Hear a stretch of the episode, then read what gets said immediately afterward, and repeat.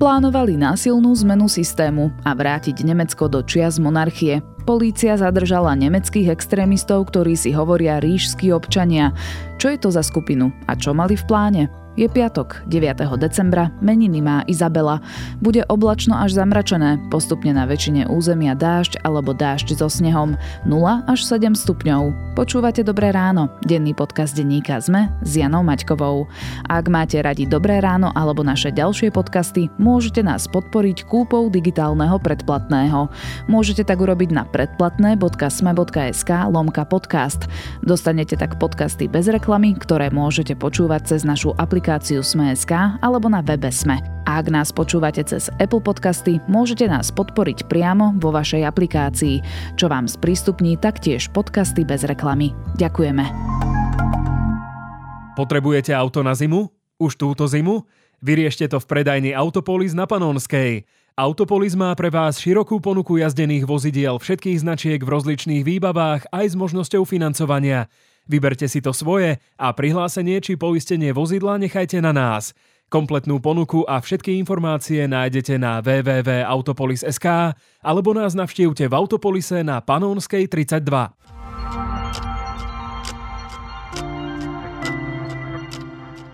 A teraz už krátky prehľad správ. Včera popoludní sa začala rozprava k vyjadreniu nedôvery vláde. Richard Sulík oznámil, že strana SAS pri hlasovaní v útorok jednotne vysloví nedôveru. Proti vláde bude hlasovať aj vládny poslanec zo strany Sme rodina Martin Borguľa.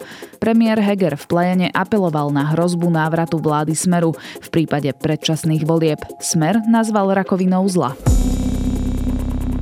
Ministri vnútra krajín Európskej únie rozhodli o prijatí Chorvátska do šengenského priestoru od 1. januára 2023. Okrem iného to pre slovenských dovolenkárov znamená koniec kontrol na slovinsko-chorvátskych hraniciach. Bulharsko a Rumunsko zatiaľ nebudú členmi šengenského priestoru. Rusko prepustilo americkú basketbalistku Britney Grinerovú výmenou za obchodníka so zbraňami Viktora Buta, ktorý si v USA odpikáva trest. Grinerovú odsudili na 9 rokov za pašovanie a prechovávanie drog. Rusko bude pokračovať v útokoch na energetickú infraštruktúru Ukrajiny, oznámil ruský prezident Vladimír Putin a vyhlásil, že tieto údery ruskej armády sú reakciou na útoky na objekty v Rusku, vrátane Krymského mosta. Pre vysokú mieru chorobnosti žiakov museli zatvoriť viaceré školy v Trenčíne. Riaditelia i odborníci sa obávajú, že do Vianoc budú musieť zatvoriť i ďalšie. Podľa lekárov čelíme jednej z najsilnejších chrípkových sezón. Viac aktuálnych správ nájdete na sme.sk.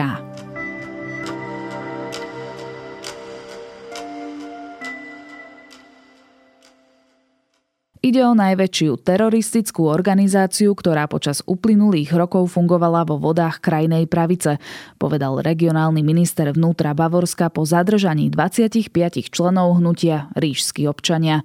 Skupina odmieta súčasnú podobu Nemecka a jeho demokratické princípy. Plánovala napadnúť parlament a nastoliť nový systém riadenia. Za hnutím stoja ľudia veriaci na konšpirácie, extrémisti, no aj bývalí armádni príslušníci. O detailoch organizácie, jej zámeroch, aj o tom, či si na takéto pokusy o prevraty máme zvykať, som sa rozprávala so šéfom zahraničnej redakcie denníka ZME, Matúšom Krčmárikom. Es ist der größte Antiterroreinsatz in Deutschland seit Jahren. Am Mittwochmorgen stürmen etwa 3000 Polizisten mehr als 130 Objekte in elf Bundesländern sowie in Österreich und Italien. 25 Verdächtige werden verhaftet, allesamt Mitglieder oder Unterstützer der sogenannten Reichsbürgerszene. Ihr Ziel ein Staatsstreich, die Abschaffung der Demokratie. Matúš, kto sú rížskí občania? Rížskí občania je skupina nemeckých občanov, ktorých je po celej krajine niekoľko tisíc a je to taká kombinácia krajnej pravice, ľudí, ktorí majú veľmi intenzívnu nostalgiu voči monarchii, takže chceli by sa vrátiť ešte pred Hitlera a pred prvú svetovú. Zároveň sú tam priaznivci zbraní, takže to ako z Ameriky si predstavujeme tí, čo sa radi vyzbrojujú potom sú tam určite nejakí konšpirátori, niektorí, ktorí boli proti pandemickým opatreniam, ale to, čo ich spája, lebo toho sme si povedali, ako sa dajú porozdeľovať, ale pýta sa na to, že čo ich spája.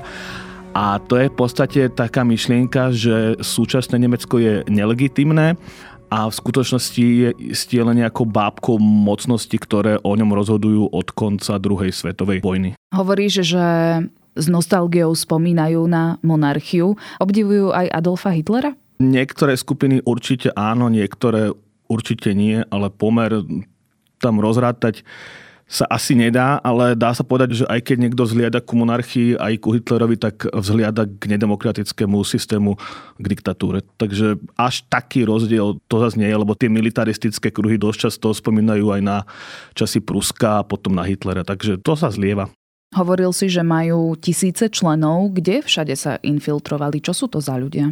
Oni vznikali okolo 80 rokov a to bolo naozaj len pár ľudí a veľmi sa to rozšírilo táto myšlienka vtedy, keď prišli utečenci do Nemecka v roku 2015-16. Teraz hovoríme naozaj o nejakých 20 tisícoch som našiel údaj a títo príbeženci krajnej pravice sa dostali napríklad medzi sudcov, ale tí najnebezpečnejší, alebo to, čo v Nemecku volá najväčšie obavy práve pre tú minulosť, sú, že príbeženci extrémistov sa dostali do armády aj, aj k tým eh, najšpičkovejším jednotkám ako výsadkári, špeciálne jednotky a tieto elitné útvary, ktoré by teda mali byť bez extrémistov, lebo ako vieme, tak v Nemecku je to veľmi citlivá vec. Zasahujú aj do politiky? zasahujú do politiky v takej, dajme tomu, miernejšej verzii cez AFD, čo si pamätáme ako najmä tú protiislamskú stranu v roku 2015, 16, 17 a podobne, tak jedna bývalá poslankyňa strany je medzi zatknutými a ona mala byť podľa plánu, mala byť ministerka spravodlivosti v tej poprvratovej vláde. O tom prevrate si ešte povieme trošku viac neskôr, ale ak som tomu správne pochopila, tak e, oni nemajú jednotného lídra, nemajú nejakú organizačnú štruktúru. Doteraz sme asi nepoznali, ak to mali, ale to zatýkanie, ktoré prišlo v stredu, tak policia teraz hovorí, že je tam jasným lídrom Heinrich 13. On si hovorí princ, ale je to Heinrich Royce, taký 71-ročný pán, ktorý pochádza z aristokratickej rodiny, ale treba povedať, že to je široká rodina a ona je k tým takým tým najhlavnejším ľuďom v rode má, pomelmi, má pomerne veľmi vzdialený príbuzenský vzťah. A hovorí sa teda, že ríšskí občania majú veľmi nebezpečné vojenské krídlo? Áno, to sú tí vojaci, bývali aj súčasní a nemecká vláda sa obáva, alebo policia, že ak sa vyzboria do nejakej väčšej miery, tak vedia urobiť nebezpečné teroristické útoky. My sme videli napríklad, že jeden muž z kruhov extrémistov, ktorý pracoval v armáde, sa nejaký čas vydával za utečenca a chystal teroristický útok, aby to potom mohol hodiť na utečencov. Takisto sa objavili informácie, že títo ľudia chystajú únosy ministrov. Aj sa našiel zoznam nejakých ľudí, na ktorých chceli zautočiť. To bol napríklad aj prezident alebo ministri. Takže chystali sa na toto a teraz v súčasnosti pri zatýkaní zo stredy sa hovorí o tom, že chystali napadnúť parlament. Ako to chceli urobiť? Chceli, že niekoľko desiatok ľudí už vyzbrojených a aj vycvičených, že si prešli tou armádou, skratka príde do parlamentu, odzbrojí ochranku, zadrží poslancov a bude možno vydierať, alebo teda nevieme presne. Vyzerá to tak, že ten plán ešte nebol veľmi konkrétny, ale policia teda nečaká, kým bude ten deň D, alebo no oni hovoria deň X, takže nečakajú na tento deň.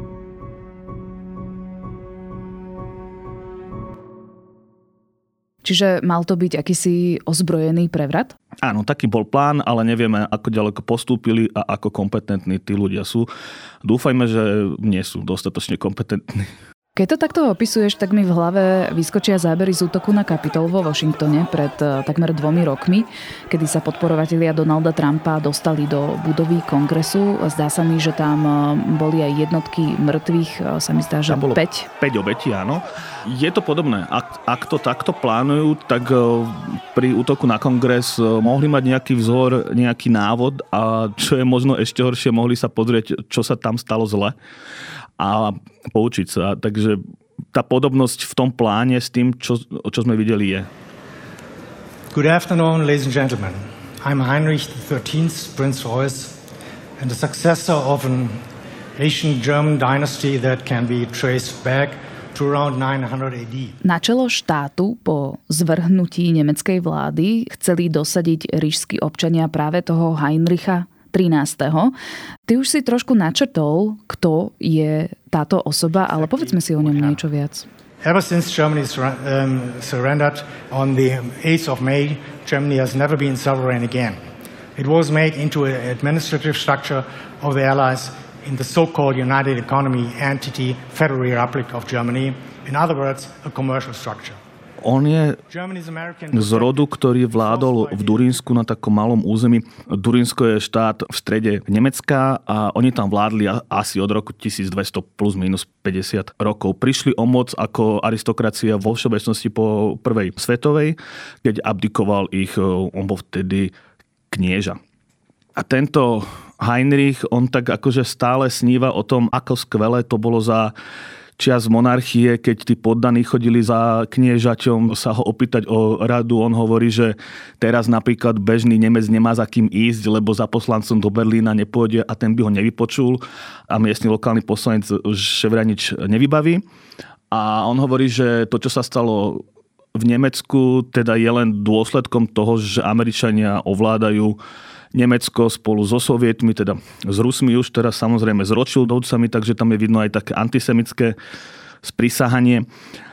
A on má taký plán, že keď preberie moc, tak sa stretne s Rusmi a možno aj s Američanmi a vyrokujú nejak na novo to usporiadanie Nemecka, aby bolo naozaj nezávislé.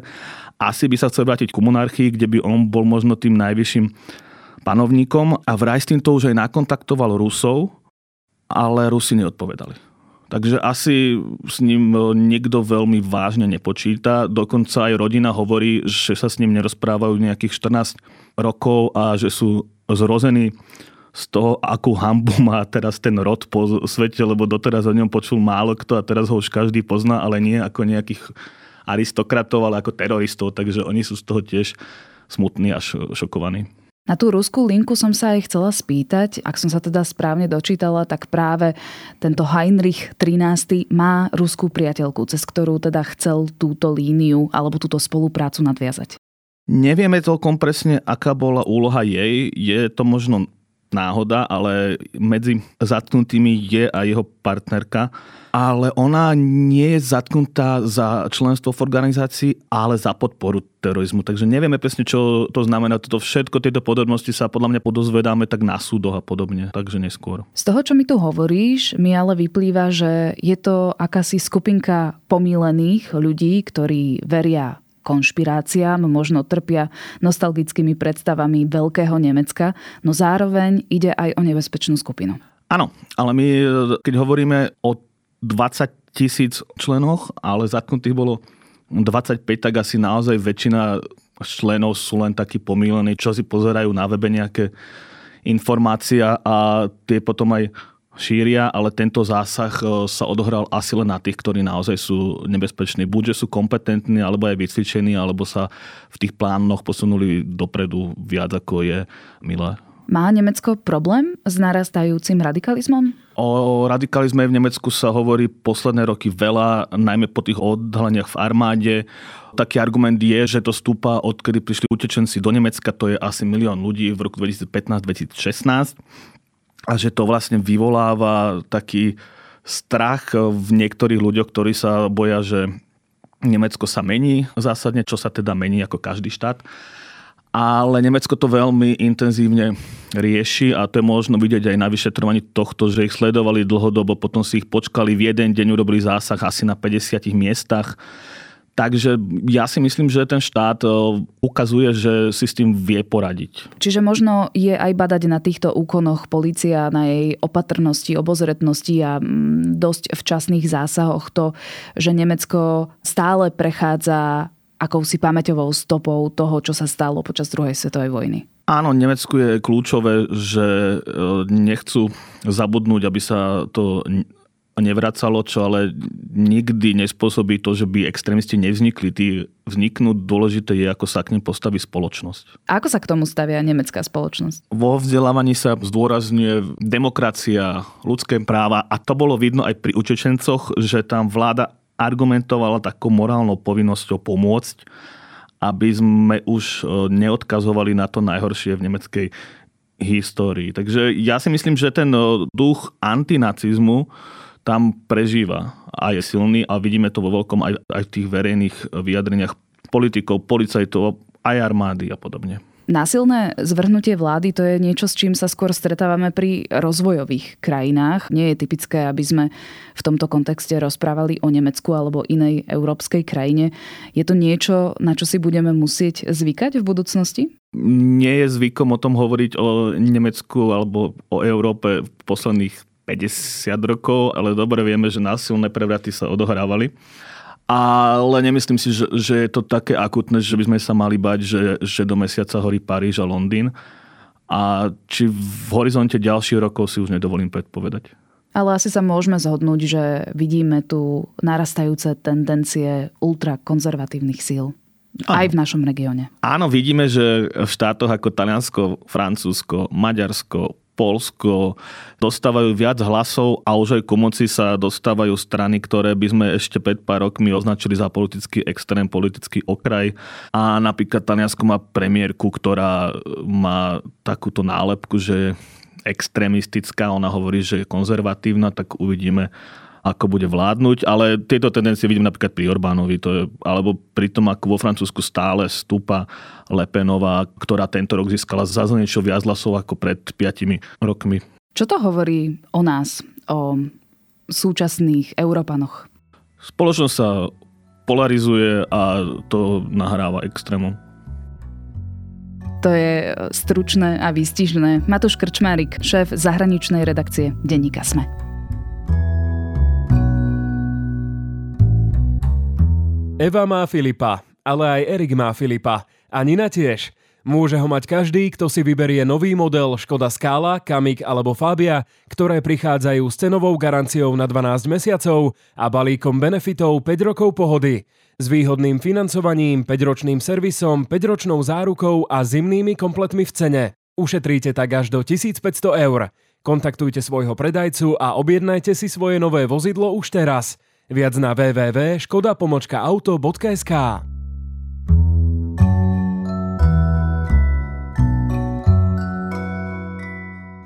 Asi ste už o tom počuli. Vo viedenskom Albertin múzeu je výstava amerického umelca Baskita bol ikonou 80. rokov 20. storočia, priatelil sa s Andym Warholom, istý čas s ním aj spolupracoval.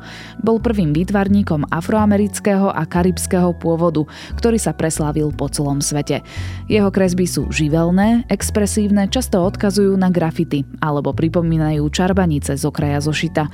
Výstavu jeho tvorby môžete vo Viedni vidieť do 8. januára. A ešte tu mám pár podcastových typov. Dnes vychádza Piatoček a TFM, v sobotu Klik a v nedelu Dejiny o Jozefovi Tisovi. Na dnes je to z dobrého rána všetko. Ja som Jana Maťková a tento podcast vytváram spolu s Tomášom Prokopčákom, Zuzanou Kovačič-Hanzelovou, Marekom Frankom, Adamom Blaškom, Viktorom Hlavatovičom a Kristínou Janščovou. Prajem vám krásny víkend, počujeme sa opäť v pondelok.